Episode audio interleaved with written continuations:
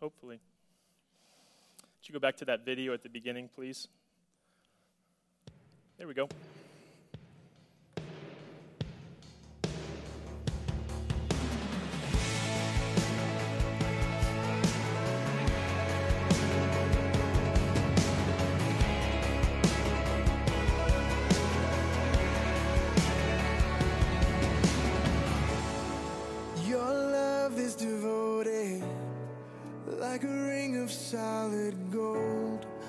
Like a vow that is tested, like a covenant of old.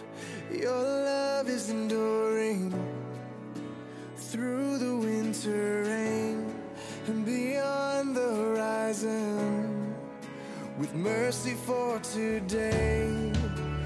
Faithful you have been, and faithful you will be. You pledge yourself to me, and it's why I sing your praise will ever be on my lips, ever be on my lips. Your praise will ever be on my lips, ever be on my lips.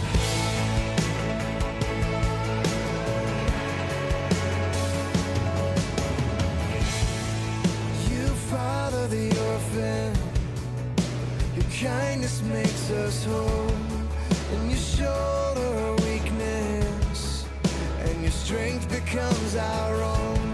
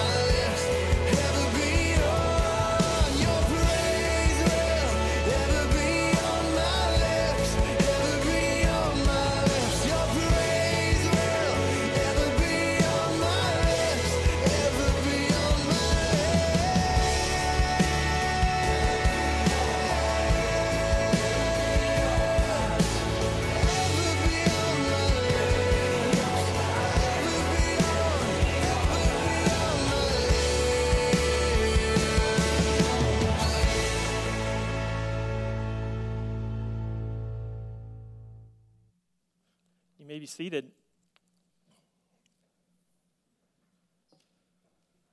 As we dive in today, there are quite a few things that I just want to talk to you about first before we continue in worshiping together. I think that we can all agree that this has been a weird week, huh? a long week, a trying week, a, a week of uncertainty. It seems like 24 hours ago that things were completely different than they are right now. This last weekend, um, Friday night, we met as a board, as a leadership team, and we're wrestling whether or not that we were going to be having service this morning. And then we met again yesterday morning, on Saturday morning, and we made the decision to have service. And so we actually had a team of volunteers, uh, both those on our board and their spouses. We came in yesterday and we sanitized and cleaned pretty much this entire main level, from the pews that you're sitting on to every single surface, uh, including back in the nursery. And um, I just want to say thank you to them. About an hour after we finished, uh, received an email from our denominational leadership, from Jim Bond, who's our district superintendent, and he um, asked us as churches of the Nazarene here in Kansas to cancel for today. So, most of our churches of the Nazarene here in the state have already canceled for today, uh, but we had already made the commitment to meeting today, which is why that we are here this morning. Now, I know, um, like I said a little bit ago, as quickly as things are changing, that probably tomorrow things are going to look different and uh, things are going to be looking different the next day. And so, probably there's a pretty good chance that next Sunday that we're not going to be able to meet in person. Um, just looking at what's going on right now. But we are, even right now, uh, streaming via Facebook Live. And I want to welcome those who are watching with us. And then also, we are going to be taking our audio from the services and then we're going to be uploading it to our website. So as soon as we finish service today, the audio of the service will be on there. So obviously you guys are here, but if you know somebody who still wants to participate in the service from this morning, they're going to be able to go to our website this afternoon and they can listen to the whole service. Okay? I think it is important that as a church that we are redirecting our energies from anxiety and panic to love into preparation as well. It's a, a balance that we need to be making sure that we are handling. Um, there's a couple decisions as a board that we had to make um, for coming up, and so I want to share a couple of those with you. None of these were easy decisions at all. Every single one of them we have wrestled with. It seems like um, we are on the fence, going both ways, um, trying to figure out what's the best way to do these. Um, but here's a couple of them. Number one, we're not going to be having Bible study tonight at 6 p.m. Okay, that's one of the first things. Uh, number two, we are supposed to be bringing in new members today. And three of the four people who are going to be joining the church, one of them is in a nursing home where they are not allowing any visitors right now. Three of the four weren't able to be here this morning. So we're not going to be doing that today.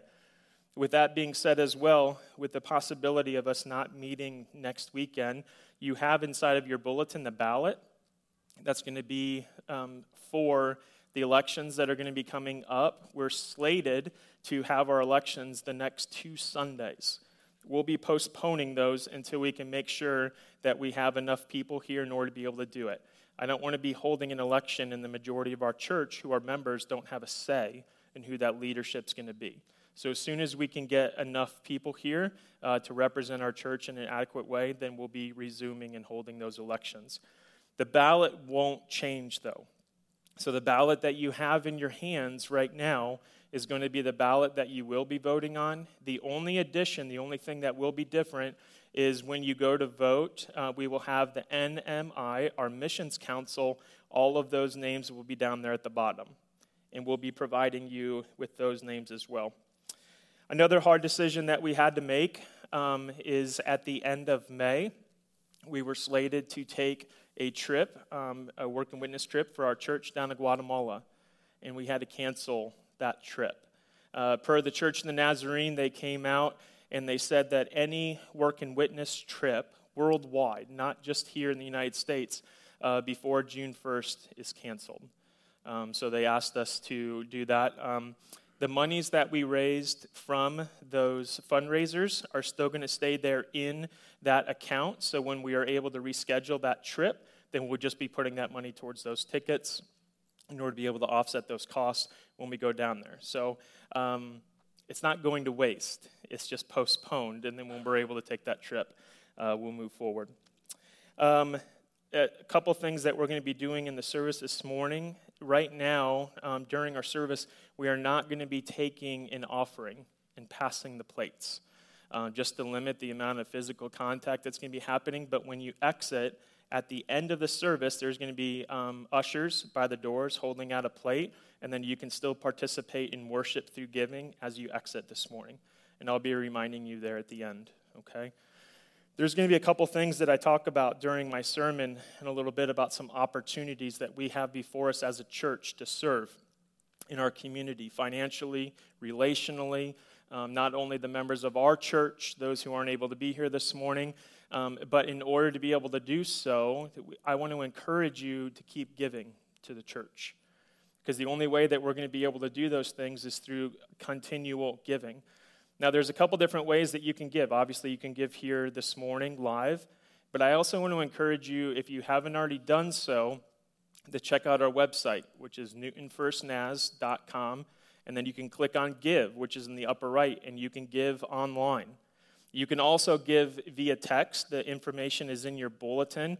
It's just a phone number that you text GIVE, G I V E, to, and it'll walk you through the process. It takes about 30 seconds for you to be able to give via text. And then the last way is um, if you're not able to be here, you can send in a check or send in your offering through the mail. And the address is there at the bottom of the back of your bulletin, too. Um, through all of this storm, we still worship. Throughout all of the things that are going on in our society today, God is still in control. It doesn't matter what this world throws at us. It doesn't matter what's happening in it when it feels like everything is spinning around us. God is not surprised. God has been anticipating this moment. He knew that it was going to be happening. He has been preparing us as His people, as His church, as His bride to step up into the gap in these crises in order to be able to love and to serve others. This is our opportunity as a church in order to be his hands and feet during this time. And so, what I'm going to invite you to do now is I'm going to invite you to stand and we're going to worship together through singing. But I want you to know that no matter how many people are here this morning, we can worship. And I would invite you to belt it out this morning. Bill, you too. Okay? And uh, we're going to sing together uh, by singing Redeem. Please stand.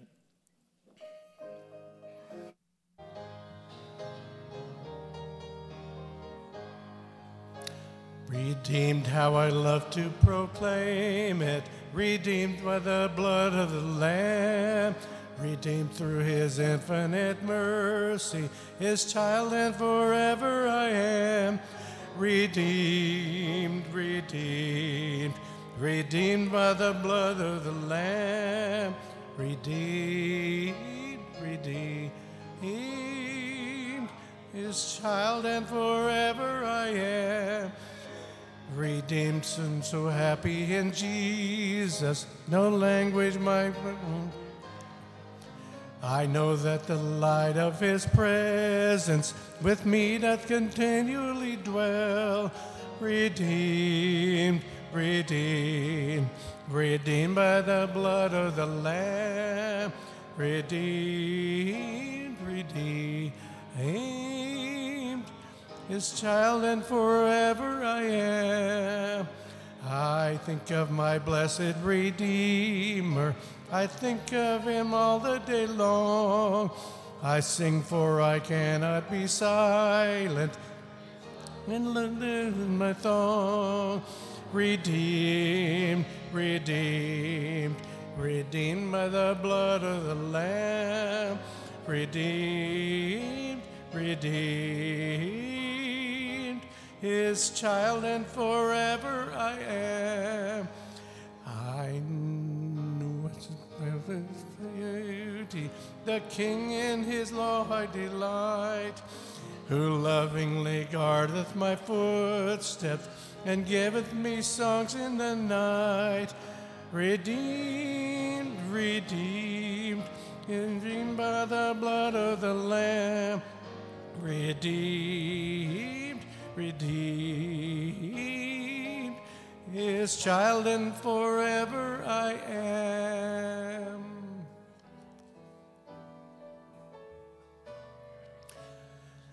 Blessed assurance, Jesus is mine. Oh, what a foretaste of glory divine, heir of salvation, purchase of God born of his spirit, washed in his blood. This is my story, this is my song, praising my Savior all the day long. This is my story, this is my song, praising my Savior all the day long. Perfect submission, perfect delight, visions of rapture now burst on my sight. Angels descending bring from above echoes of mercy, whispers of love. This is my story, this is my song, praising my Savior all the day long.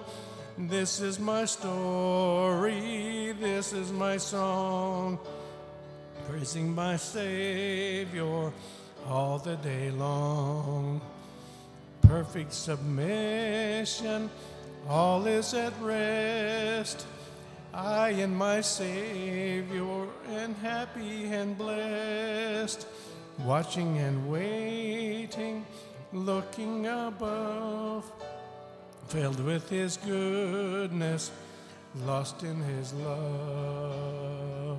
This is my story, this is my song, praising my Savior all the day long.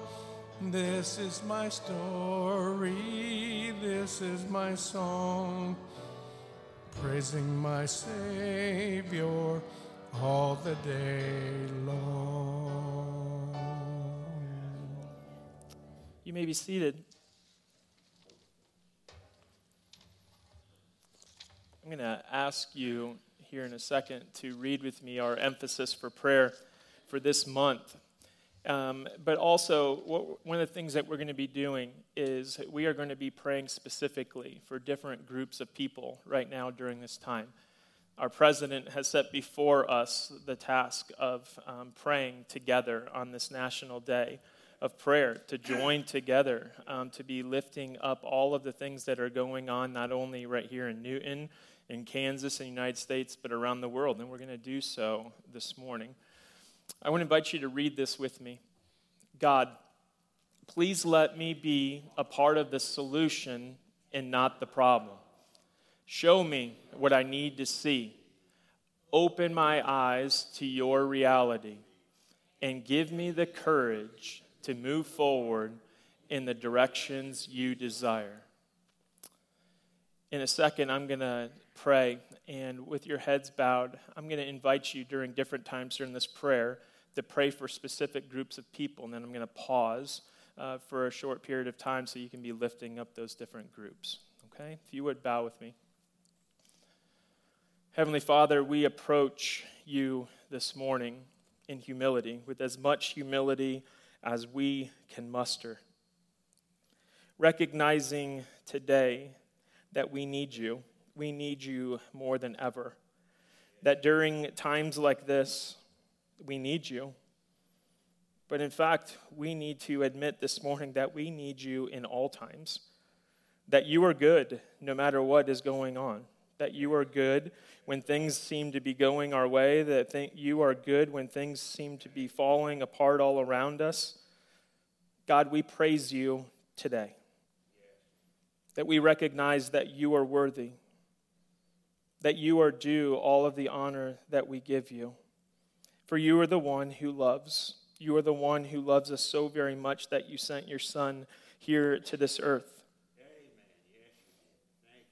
to display your love, to be Emmanuel, to be God with us, to show us what does it mean for us to be in a relationship with you? What does that right relationship look like?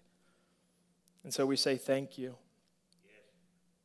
As we look this morning at the text as we look this morning at your word, the way that you have, one of the ways that you have chosen to speak to us.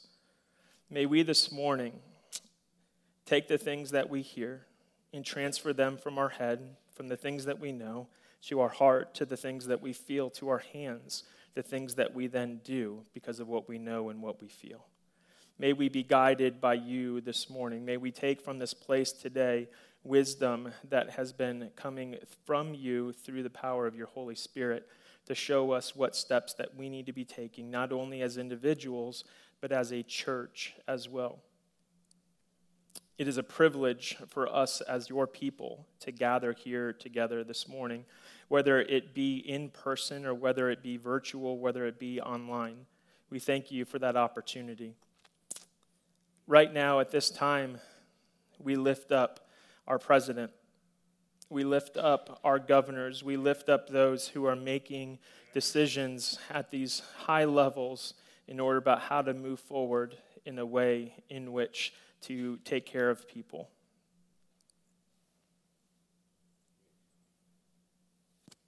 Heavenly Father, we thank you, Lord, for our local congregation here, and I pray, Father, that we might grow closer and stronger together with you.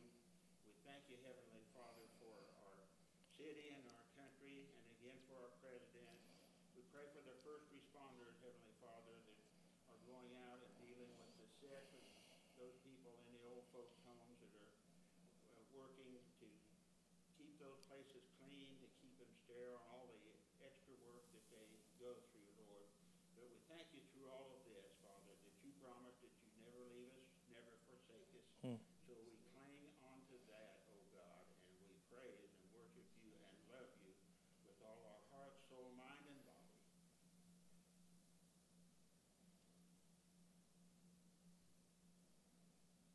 Thank you. Father, we want to lift up before you right now those members of our church who are unable to come this morning, whether they be some of our homebound members, those who are physically unable, or those who were not able to come this morning due to uh, the virus and the things that are spreading right now. We lift them up.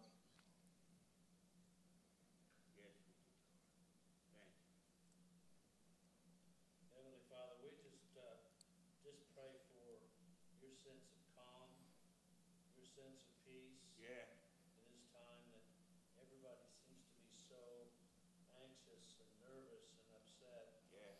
Father, we just pray for your calm, your, your understanding that, that we know you're in control, Hey. that Yeah. this, this is going to be okay, you're, you're going to get us through this. Mm-hmm.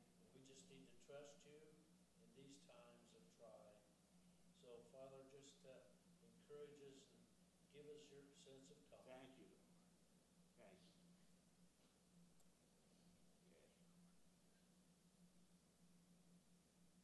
God, we pray right now for our doctors, for our nurses, for those who are on the front lines right now, making decisions about how best to help people, about how best to calm their fears, to minister to them in a way in which that they feel valued, that they feel worthy, and that they are getting the absolute best care that we are able to provide. We pray as well for those in our healthcare industry, those who are making decisions about how best to minister to everybody here. And so we pray for them right now.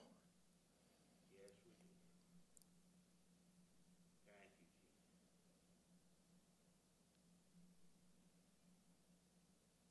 Lord, I bow in this place this morning and Uh-huh. submit myself to you, to your will. Father, I pray, as was mentioned, for these in the medical uh, arena right now, that, that the Holy Spirit would just give them protection. Insulate them from the, the harms that they are trying to help others get Yes. through. Oh Lord, we pray and believe that you, God in heaven, have total control. And Lord, I pray that you would give people strength and resolve not to act in fear, but rather act in complete belief Yes. that there is a God who does have this control Hey. and is doing his will for all mankind, all people. Mhm.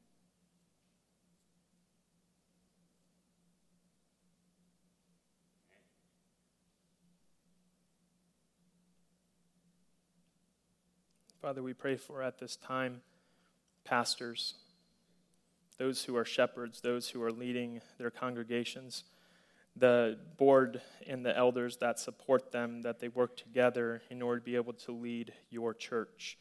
And whatever decisions that they made this morning, whether they are able to physically meet, whether they are able to meet together online, that you would guide them in their decision making, that you would be with our denominational leaders, our district superintendents, the support staff, our general superintendents, uh, the six of them in our denomination that are overseeing the work and the efforts of the Church of Nazarene around the world. We lift all of our pastors up in the Church of the Nazarene, as well as those right here in our community that are meeting this morning.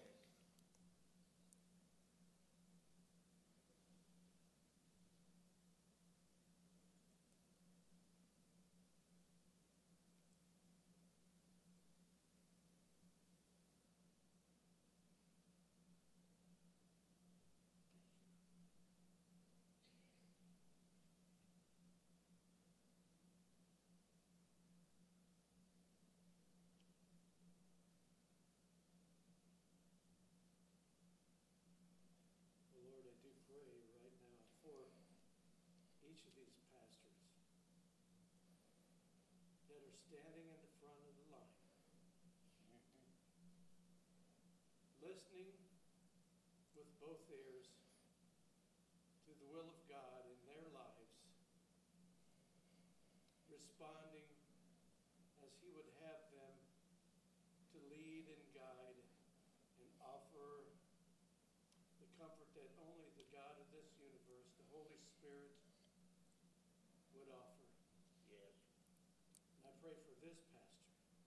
I pray especially for him right now, as he is in front of this, this room, giving leadership and giving guidance, and being the one who is steering the, the resolve to calm Yes. for each of us. Amen. I would pray massive strength be upon his shoulders, that he would be able to withstand the winds of this storm that is in front of him.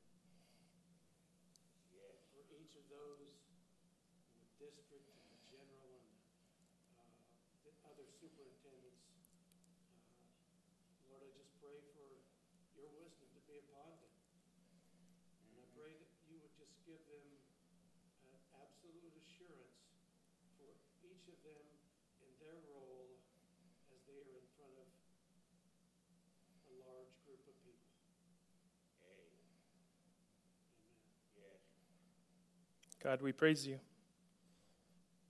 You are good all the time. You are good. In the name of your Son, Jesus, we ask these things.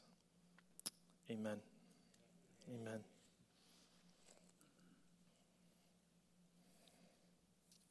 I'm going to invite you to stand with me as we confess together what we believe. Join me in these words. We believe in God the Father Almighty, maker of heaven and earth, and in Jesus Christ, his only Son, our Lord, who was conceived by the Holy Spirit, born of the Virgin Mary, suffered under Pontius Pilate, was crucified, dead, and buried. He descended into hell. The third day he rose again from the dead. He ascended to heaven and sits at the right hand of God, the Father Almighty. From there he shall come to judge the living and the dead. We believe in the Holy Spirit, the holy church of Jesus Christ, the communion of saints, the forgiveness of sins, the resurrection of the body, and the life everlasting. Amen. You may be seated. Uh,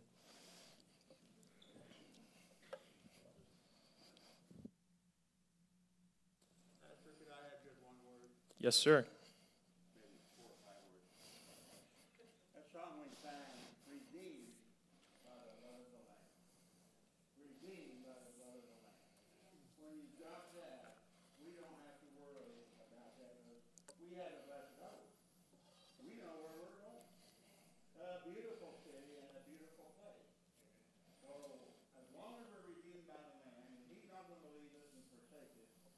I'd say we're in pretty good shape no matter what. Bless the Lord. Bob, I don't even have to preach now. That was pretty good. I had written my sermon for this week, and for the last about month, five weeks, that we've been going through the Apostles' Creed line by line, the creed that we just read, the statement of beliefs. And God impressed it upon me yesterday morning to address what is going on in our country right now. And I love that when he does it at the last hour, so I get to completely rewrite a message uh, with about 24 hours to go. But I felt that it was imperative, um, in being obedient to the promptings of the Holy Spirit, to address a topic that I think is very, very important to us today. And, and I pray that it challenges you. I pray that it encourages you. I pray that it builds you up the same way that it has built me up, too as I went through these passages in order to be able to share them with you today. I remember back in the late 90s and the early 2000s that there was a merchandise brand that took off. This brand um, had hats, it had jackets, it had shirts, it had sweatshirts, it had shoes. You name it, this clothing brand, this merchandise, you name it, they had it. How many of you remember back in that late 90s, early 2000s, there was a brand called No Fear? Remember seeing that everywhere? I mean, it was everywhere that you looked. It, it said no fear. And, and, really, what the basis of this was, it was based upon extreme sports. And so, what they were doing is they were showing us the virtues of extreme sports. That to not let anything hold us back, for us to live dangerously, for us to live a life without fear. No fear. I feel like after these past few weeks that we should all go out and buy a few of these shirts. Because what I find is that people, both outside of the church and inside of the church, are living the exact opposite. That we are full of anxiety, full of frustration, full of uncertainty, that I find that even as Christians, as Christ followers, that we are full of fear. But it is important in times like this, and not only in times like this, but as I said in my prayer, but at all times that we cling to the anchor. To something that is firm, to something that does not sway, to something that holds still in the middle of the storm. Something that grounds us, something that keeps us focused. You, as a Christ follower, you as a Christian, you as one who has believed in Jesus and placed your life in his hands, you have been put in a position of influence just for a time such as this. So, what do we do? in the storms of life, we trust in the one who controls them. We put our complete, our total, our unconditional trust in Jesus with no strings attached. That we trust Him with every single facet of our lives. Now, there are many examples in Scripture of why we should place our trust in Him. And we're going to look at a few of them this morning, but not only to look at them, to figure out and to understand why we should be placing our trust in our anchor in Jesus, but also then what should we do now armed with that knowledge of how we hold on to Him? What should we do? How do we transfer that information from our head to our heart to our hands? During this storm. Well, let me set the scene from you. This morning, we are going to primarily be looking at Matthew chapter 14. If you brought your Bible with, uh, with you this morning, you can look that up in Matthew 14, or if you have it on your phone uh, through the Bible app or on your device, you can look it up. You'll notice um, that we pulled a couple of the information, or in a couple of the pews in front of you, um, the Bibles and the hymnals from in front, just in terms of limiting that amount of contact. But if you don't have, if you didn't bring a Bible, we will also have the words up here on the screen, okay? In Matthew chapter 14, uh, this is the very first gospel uh, Matthew, Mark, Luke, and John, the first book of the New Testament. Each of these four books describe, depict, and tell us about the life of Jesus here on this earth. Each of them looks at it, his life, from a little bit different angle. We find ourselves this morning about halfway through the first gospel written by Matthew. And here in Matthew chapter 14, in these first 12 verses, we find that one of Jesus' closest friends, in fact, the person who all the way back at the beginning foretold Jesus' arrival, the one who baptized Jesus, the one who his disciples came to Jesus in order to be able to figure out the way in which that they should be living, John the Baptist, his relative, that he was in a position that he was pushing back against the religious leaders of that time. And it got to the point where finally, Herod, because of a promise that he made to a young girl, that John the Baptist was beheaded, that he was killed. And what we find here in verse number 13 is that Jesus hears about what happened to his friend and relative, John the Baptist. In verse number 13, what we see here is we find Jesus withdrawing to a solitary place to be by himself to deal with his grief. In verse number 13, it says, When Jesus heard what had happened regarding John the Baptist, he withdrew by boat privately to a solitary place. Hearing of this, the crowds followed him on foot from the towns. When Jesus landed and saw a large crowd, he had compassion on them and he healed their sick. See, despite Jesus' need for solitude, when it would have been so easy for him in the middle of his grief to see the crowds, to see those people who were also hurting. He was hurting, they were hurting. It would have been so easy for him to step back and to look at himself and say, you know what, somebody else is going to have to help those people because I'm struggling right now. I know that they are struggling right now. But what did Jesus do? It says here that Jesus moved towards suffering.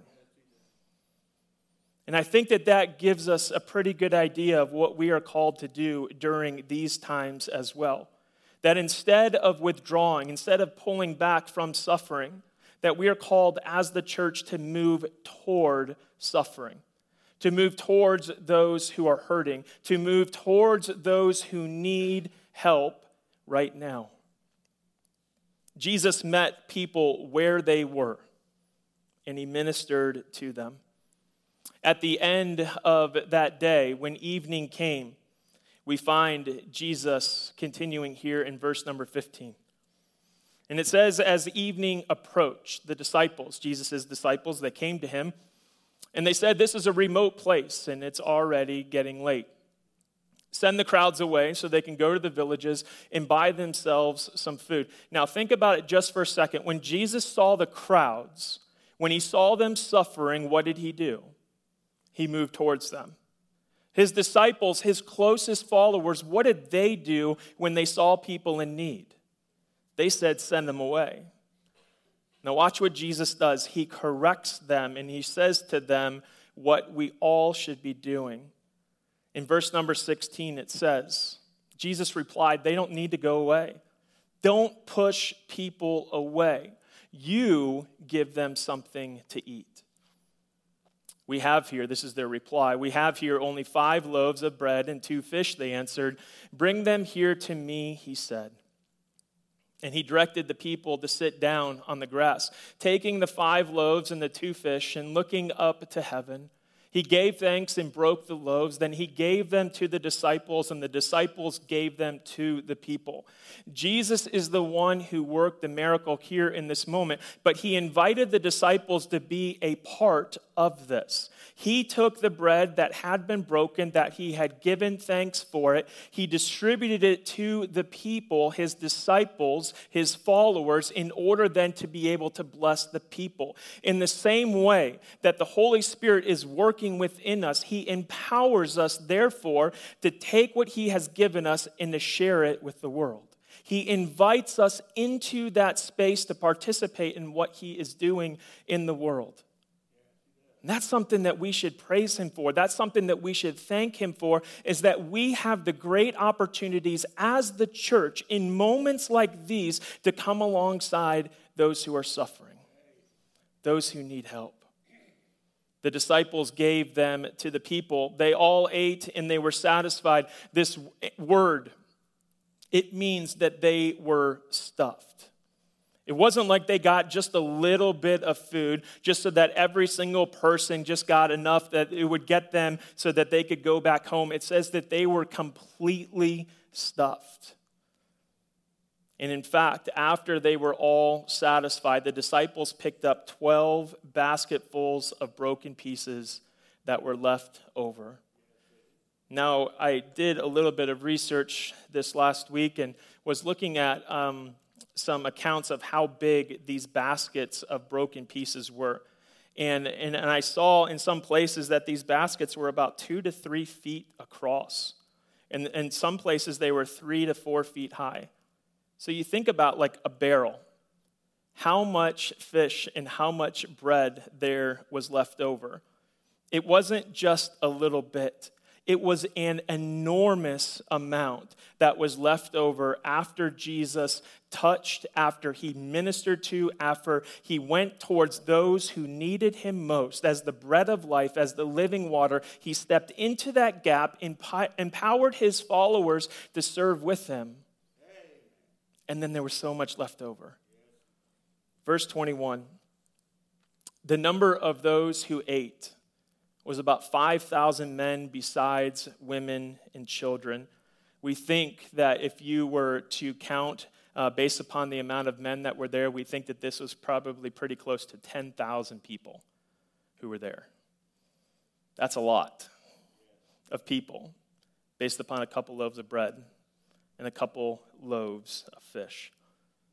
See, when I look at a passage like this and, and I think about what Jesus has done, that he is somebody who is grieving the loss of his friend and his relative, he is emotionally spent now at this moment. And be, often what I find is when I am emotionally spent, then I am also physically spent as well.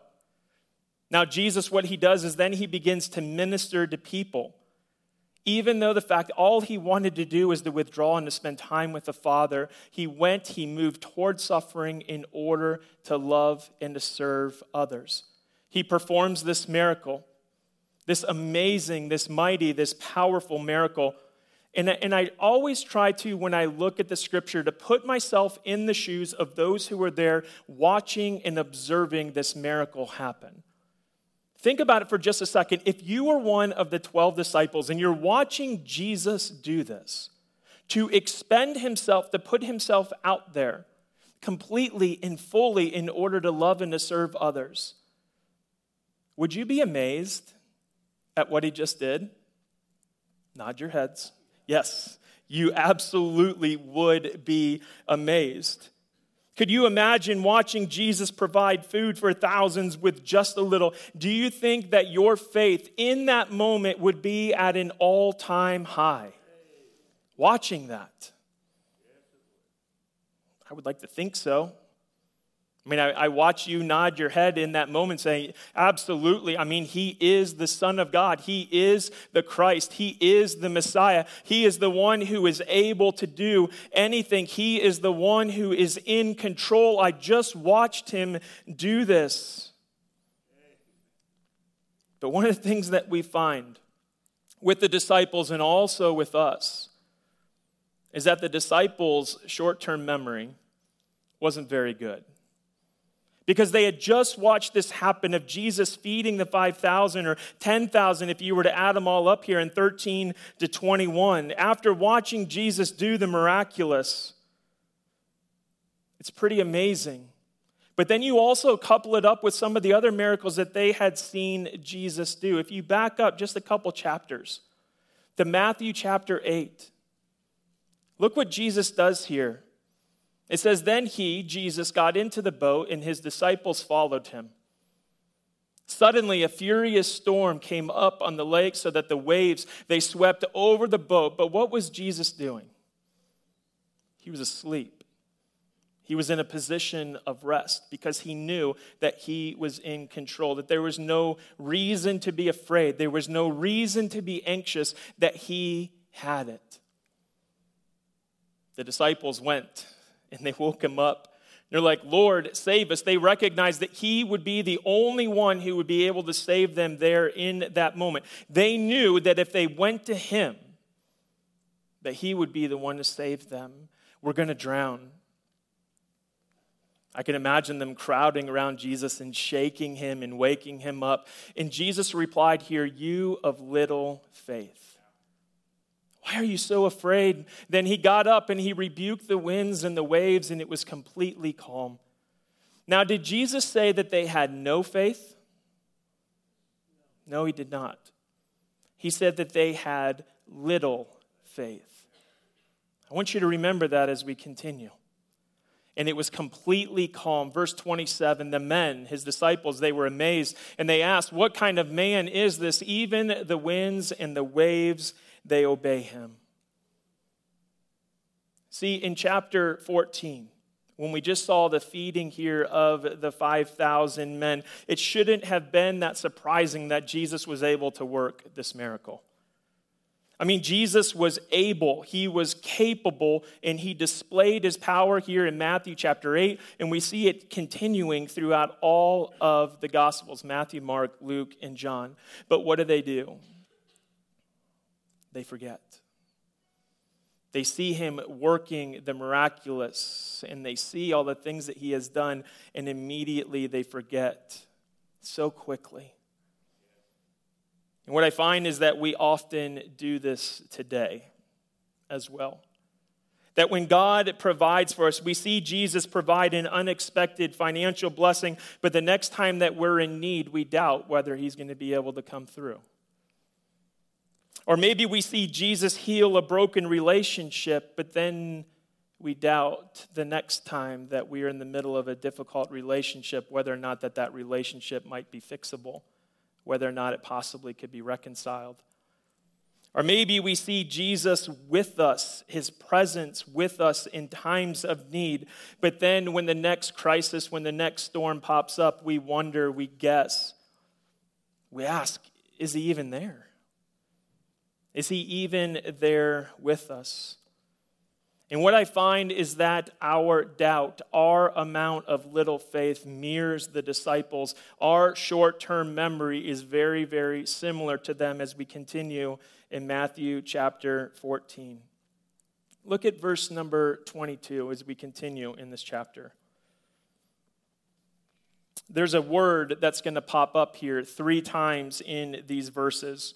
And that word is immediately. I want you to pay careful attention to that word. I, I, love the fact when we have words like this that are repeated in a passage because it calls our attention to them immediately following what had just happened, immediately following the feeding of the 5,000. Jesus made the disciples get into the boat and to go on ahead of him to the other side while he dismissed the crowd. In a little bit, we're going to see, spoiler alert, another storm come up. But Jesus is dismissing the disciples here. He says, I want you to get in the boat and I want you to go on ahead of me.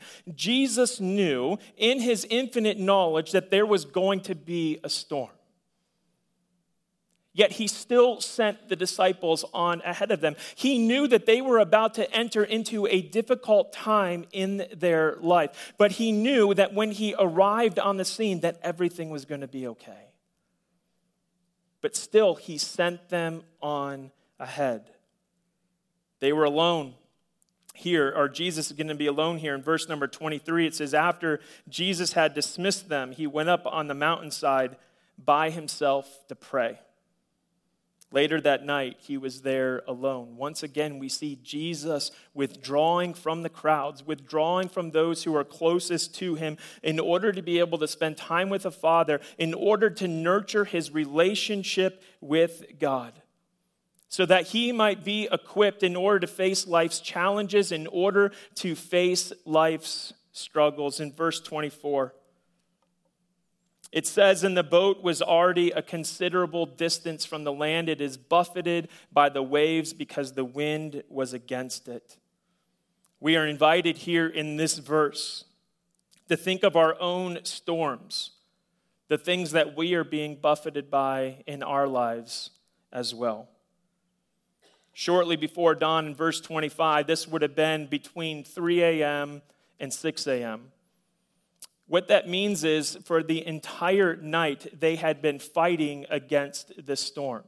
It wasn't like it was just a couple minutes. This was a long period of time that they were fighting through this storm. And sometimes it seems like the storms of life go on forever. Like they are never ending. Like there is no way that we are going to be able to see past this storm. But it is in moments like this when we are in the middle of the storm that we need to remember the things that God has done for us. And what he wants to do in our lives right now, the ways in which that we can trust him and what he will do in the future, what he has promised to do for us, he will always do it. Verse 26 he went out, uh, go back to 25. It says, Shortly before dawn, Jesus went out to them walking on the lake. Hold on a second. I just want you to think about that for a second. What was Jesus doing? He was walking on the water. The, the lake at this point, where the disciples were out on this boat, it's probably about four to five miles wide which means if they were out in the middle of the lake, they were probably two to three miles out from land. It's not like they were really close to the shore and, and Jesus was just kind of in the shallows and he walked up to them. No, this is the deepest point of the lake, and Jesus walks out to them. Now, going on around them is this storm. They are in the boat. We know that before in Matthew chapter 8 that when this storm came up, that they were freaked out.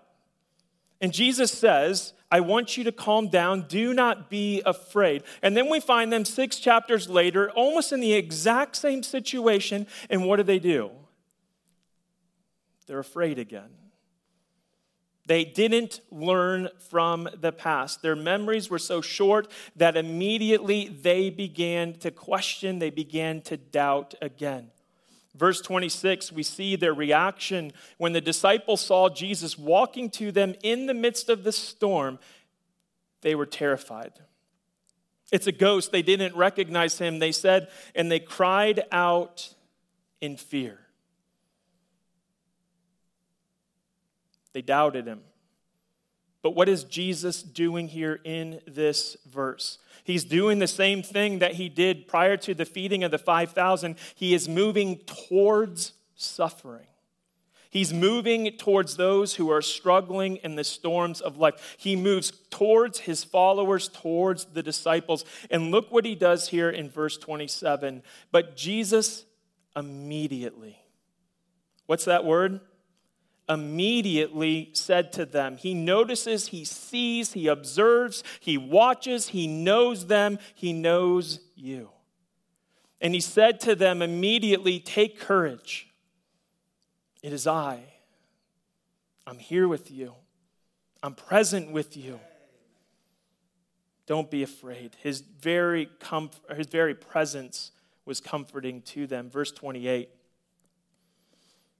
Now, again, watch, here is Peter, the big mouth, the one that we always kind of look down upon because we know later on in the story that he questions, that he denies Jesus three times.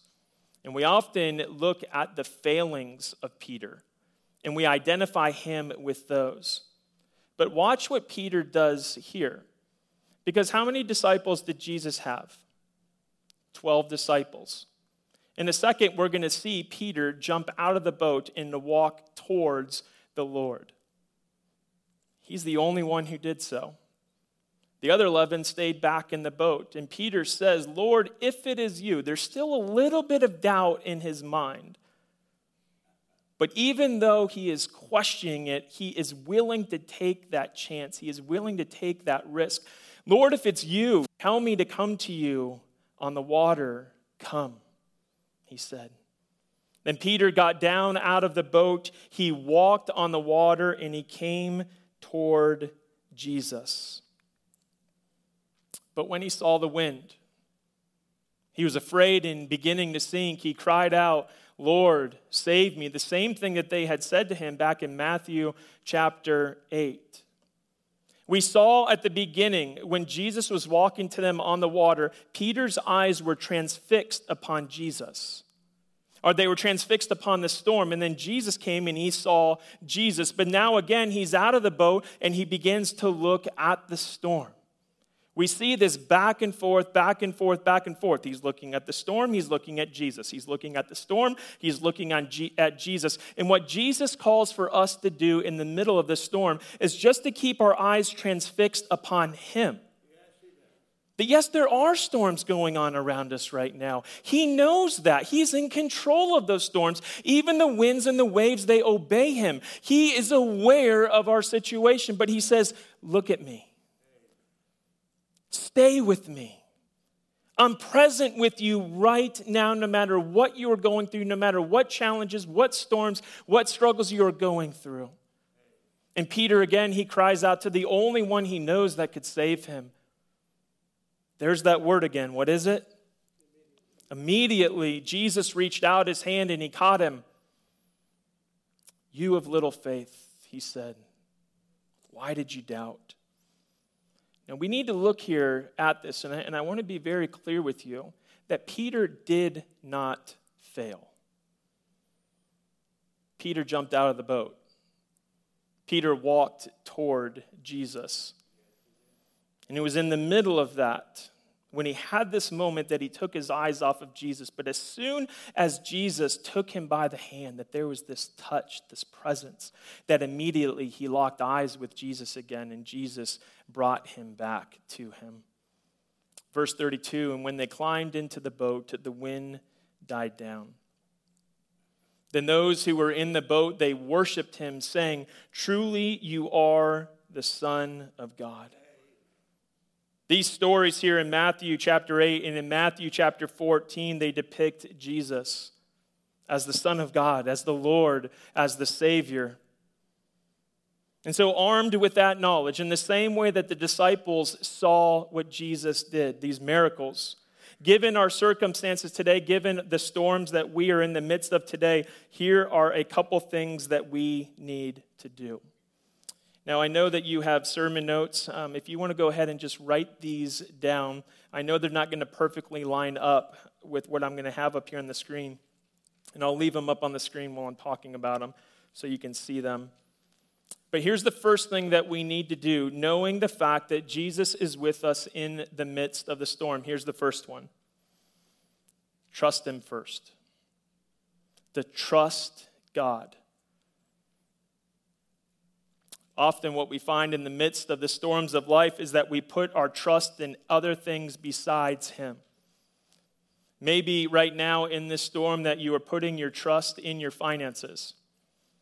Maybe right now you are putting your trust in your supplies or in the stockpiles of toilet paper that you have right now. Don't act like you did not go out and buy every single roll that you saw this week. I know that you did.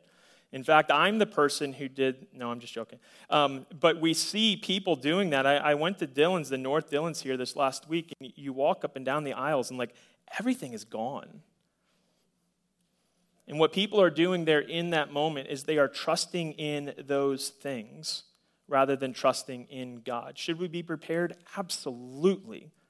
But our number one preparation step should be to trust in God. It's not wrong to be prepared. I'm not criticizing that.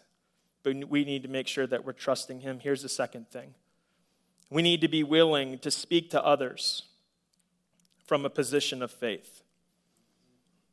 From a position of faith. We saw Jesus saying to the disciples, You of little faith. I don't want him to be saying that to me.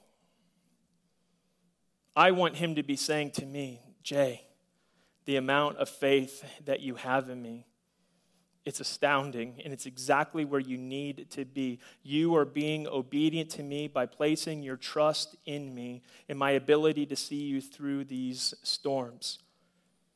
In the middle of these storms, if something is bad, we shouldn't sugarcoat it. But as well, we shouldn't make things worse either. I want to encourage you during this time do not pass along rumors. Do not pass along conspiracy theories. Validate and check your sources. I hear such phrases all the time. I heard this. Da, da, da, da, da. And then you say it to this person, and then we begin to play that game of telephone, and then they take it, and then they take it, and then they take it, and we see Chicken Little and the sky is falling down all around us. Or maybe it's not I see or maybe or I heard, but it's like, did you see this article, these things that are going on? We need to make sure that we are speaking from a position of faith, not one of fear. And so, what we need to do, this third thing, is we need to project calm and peace. As Christ followers, we need to project calm and peace. In the same way that Jesus is in control of the storms, of the winds, and the waves, we need to be projecting that calm. It says in Philippians uh, chapter 4, verse 7 In the peace of God, which transcends all understanding, will guard your hearts and your minds in Christ Jesus. He is the God of peace. And so, therefore, we need to be taking that peace that we have received as a fruit of the Spirit and projecting that calm and that peace to a world that so desperately needs it right now. People of peace are not agitators. They're not conspiracy theorists. They are people who promote peace at all times in all situations. And because he is a God of peace, therefore we should be people of peace as well. Number four, as a church, we need to think outside the box about ways that our church can redirect ministry to meet people's needs. This is going to be a great opportunity during this time, during this pandemic, to show people the love of Jesus. Maybe it is going to be financially. Maybe it is going to be relationally. Maybe it's we look at our church building as our property here as a resource for the community during this time. Maybe we look at the giftedness of our people. Maybe we look at the abilities that we have as church members. Tough times always present great opportunities for the church to step into the gap. For us to step into the needs, for us to step into the crises. I love this saying, and it says that ships weren't built to sit in the harbor, they were built to sail the seas. We weren't built as the church formed by Jesus to sit back and to watch everything go past us but we are called to step out in faith to love and to serve God and others. God is giving us an opportunity as a church to step up. Let's not miss it. And so I just want to put this question out there to you as the church, those who are present this morning and those who are watching online right now. How can we as a church do things differently? I welcome your suggestions. I want to know what you are seeing. What are some ways that as a church body, as a church family, that we can lean into the things that you are seeing? Because it's not just going to be enough for me to look out into the community, but if we have 100 eyes, 150 eyes that are looking at our community, we are going to be able to have a better understanding of what is going on in ways that we can step into those gaps and step into those crises. I welcome your ingenuity. I welcome you thinking outside the box during this time. Contact me Email me. My contact info is there on the back of the sheet. Call here at the church office. Email me, whatever it is, get a hold of me because I want us to be locking arms and partnering together as a church. And the only way that that is going to happen is if we step into faith together as the church. For example, one of the ways I'll just put this out there I don't know what this looks like, I don't know what this means. But in the event that next week, this is spring break that's coming up here for the schools in Newton and in Hesston, and I believe it's for Berean as well. Um, that the week after that, when kids are set to go back to school, if they don't meet, a lot of times what we find is that the only meal that some students get is the breakfast and or the lunch that they receive at school that day. And if they're not going to school, how are they getting fed? So, what does that mean? How do we come alongside those who are suffering, suffering, those who are struggling, and how do we walk toward suffering rather than just sitting back and watching and hoping that somebody else takes care of them? What do we do? I don't know. But we can figure it out together in the wisdom that God provides to us. Here's the last thing that we should do as the church, we need to rise to the occasion. Do not join the bandwagon of naysayers and nail biters. Don't be a fearmonger. God is not surprised, He is not challenged by any of this, and we can trust Him. The church was made for this. We get to step into a place that has never been available before. And if we let Him, He will redeem this moment and give us greater opportunities to minister to people like we have never been able to do so before. As the church, we, as the church, as the body, as people, of God, we need to be leading the way during this time. We need to be pointing people to the way, to the truth, to the life, which is only found in Jesus Christ and in Him alone. When we are in the middle of the storms of life, we need to focus on His power rather than in our own inadequacies. He is present with us. He is here with us right now in the middle of the storm. I want to encourage you in a way that you never have before to step out in faith and to trust Him. He's got it, He's in control. And we can trust in Him with every part of who we are. Let me pray for you. I invite our musicians to come forward. We're going to sing together in worship. But God, my prayer right now for the people who are here in this room, the people who are watching online right now, or who will be listening later on today, is that we would trust in you is that we would recognize that you are the anchor. You are the one who holds firm, that we can cling to you in times of uncertainty. In the middle of the storm, when it seems like everything is just crashing down around us, when our eyes are focused on the storm, on the wind, on the waves, on the lightning, on everything else that is going on, we need to be fixing our eyes upon you and fixing our eyes upon you only.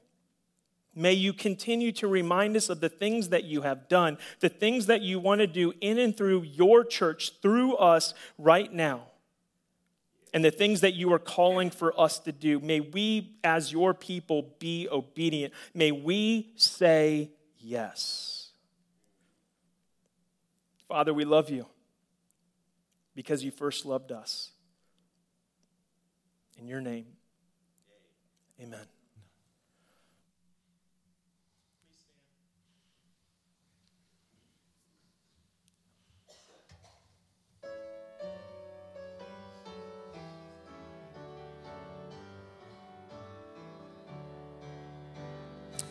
Crown him with many crowns, the Lamb upon his throne. Hark how the heavenly anthem drowns all music but its own. Awake my soul and sing of him who died for thee and hail him as thy matchless King through all eternity. Crown him the Lord of love, behold his hands and side. Rich wounds yet visible above, in beauty glorified. No angel in the sky can fully bear that sight, but downward bends his wandering eyes at mysteries so bright. Crown him the Lord of life, who triumphed o'er the grave, who rose victorious to the strife for those he came to save. His glories now we sing, who died and rose on high, who died eternal life to bring, and lives that death may die. Crown him the Lord of heaven, one with the Father known, one with the Spirit through him given from yonder glorious throne. To thee be endless praise, for thou for us hast died. For thou, O Lord, through endless days, adored and magnified.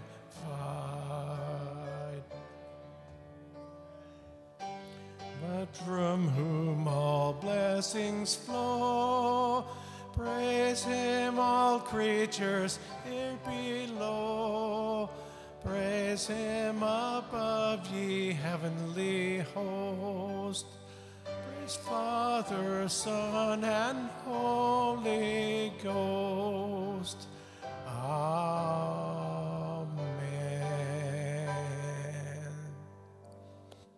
Amen. Amen. Just want to say thank you again for being here with us this morning, with worshiping with us. I want to remind you too that as you exit here this morning, that you're going to have the opportunity to worship through giving. Our ushers are going to be back there at the door blocking it. If you don't give, you have to give something to get out. No, I'm just joking. But thank you for being here. This upcoming week, I, like I said earlier, that things are changing rapidly. So, if there are going to be some changes that we need to communicate to you as the church, we're going to do so in a couple ways. It's going to be either through email, it'll be on social media, Facebook, and on Twitter. Um, it will also be here if you want to call into the church phone number. We will have a message on the voicemail, and then it will also be on our website at newtonfirstnaz.com. So if you have any questions, get a hold of us, call us, be in prayer this week as a people who have placed their complete trust in Him. Thank you for being here. You're dismissed.